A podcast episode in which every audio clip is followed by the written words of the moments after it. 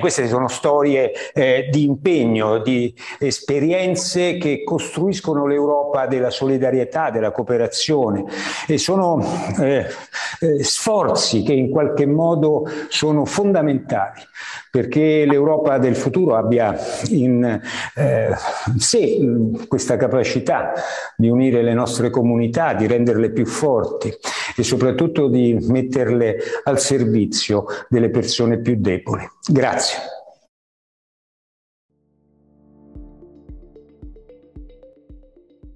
Le parole che avete appena ascoltato sono state pronunciate dal Presidente del Parlamento europeo David Sassoli in occasione della cerimonia del Premio Cittadino Europeo 2020-2021.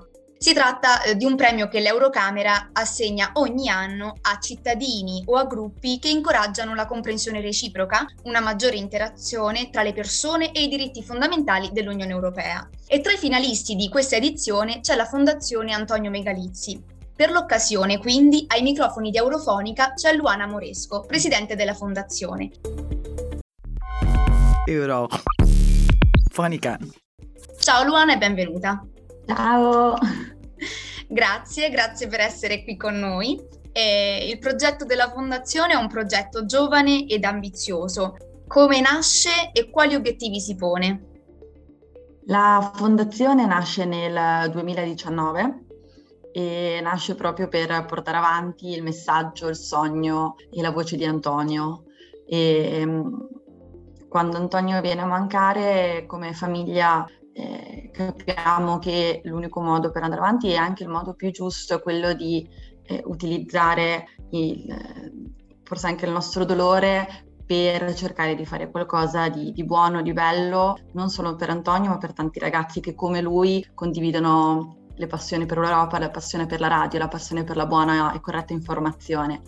E quindi da, quasi da subito direi iniziamo questo percorso che, che appunto porta al 2019 all'apertura e alla creazione della Fondazione Antonio Megalizzi che opera principalmente con i giovani sui temi dell'Unione Europea, sui temi della comunicazione, del giornalismo e del mondo radiofonico.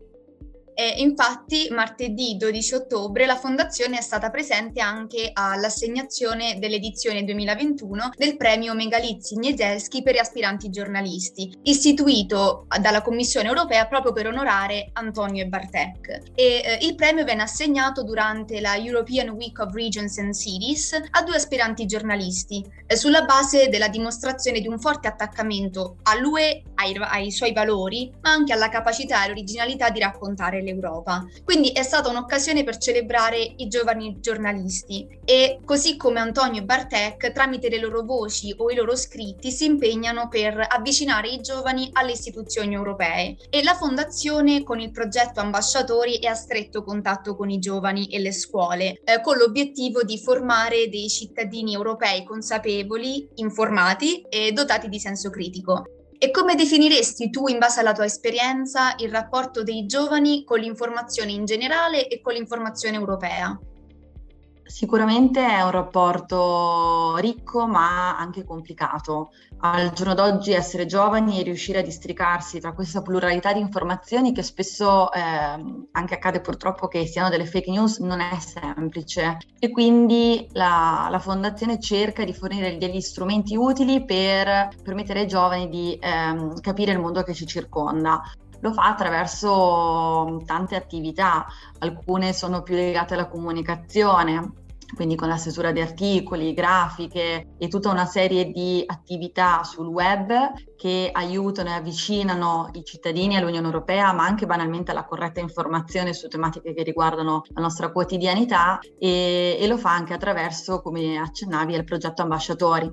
Quindi diciamo noi ripercorriamo un po' quello che era la, l'attività di Antonio e anche di Bartek, erano entrambi dei ragazzi appassionati, eh, non stavano mai fermi, erano sempre presenti per tutti, cercavano sempre di costruire un dialogo e noi portiamo avanti queste attività in, in, svariati modi, ma perché così è eh, come si comportavano loro, quindi cerchiamo di essere all'altezza e, mm, e, il progetto Ambasciatori è quello che eh, permette di entrare più a contatto con i giovanissimi. Perché? Perché noi formiamo dei ragazzi universitari neo, neolaureati sui eh, temi dell'Unione Europea.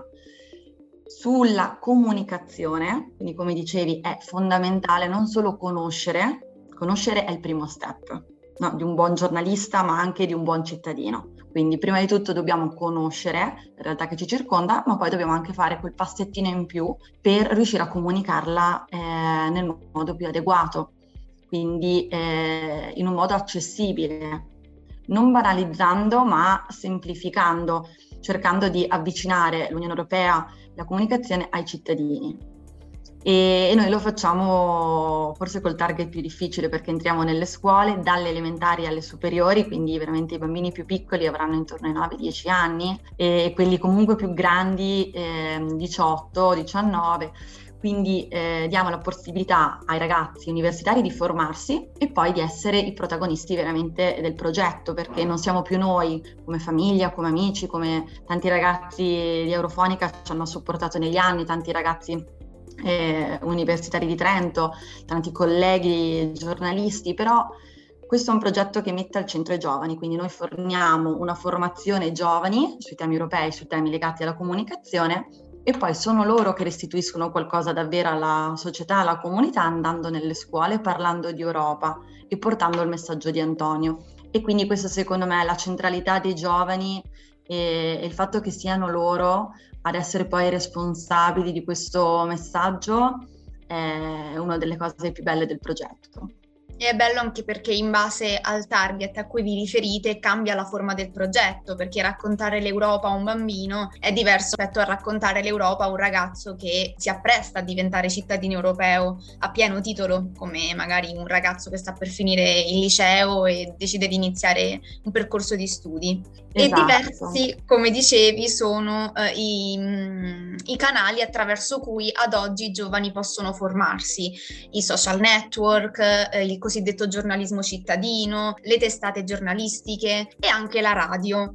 E Antonio aveva definito la radio come un mezzo di unica bellezza, dal raro sapore intimista che accarezza il nostro udito ogni giorno. E noi della redazione di Eurofonica raccontiamo o cerchiamo di raccontare i suoni dell'Europa, ma anche i suoi rumori e le sue debolezze, e pensi che la peculiarità della radio come mezzo di comunicazione ad oggi sia apprezzato dalle nuove generazioni digitali? Come vedi il futuro della radio nel, nella quotidianità?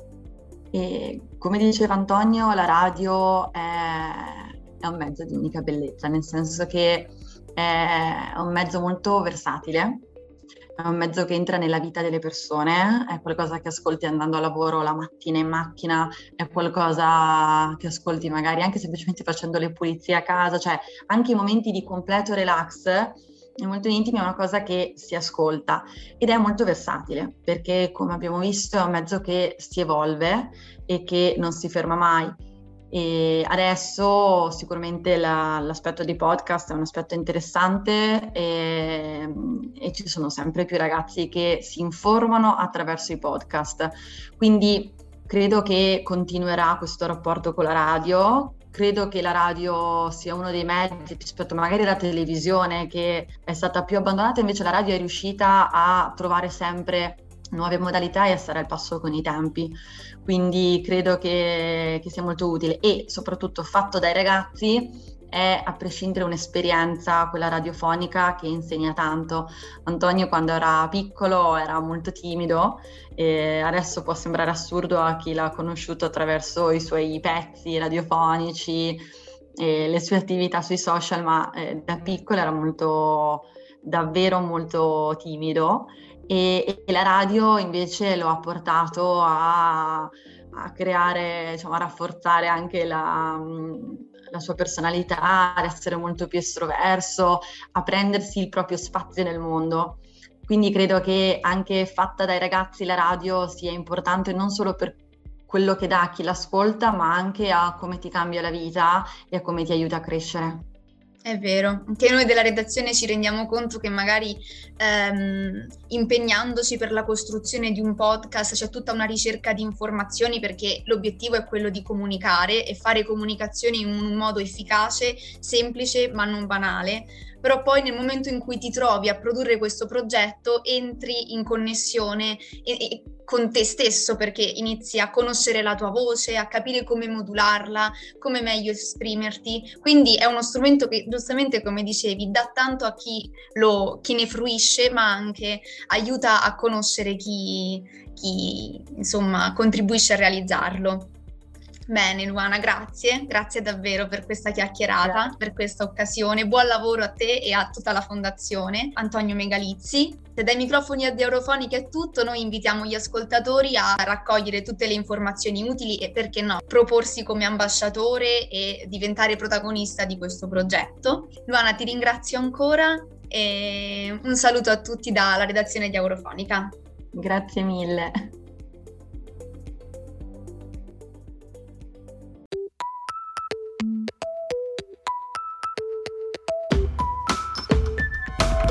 เราฟานิกะ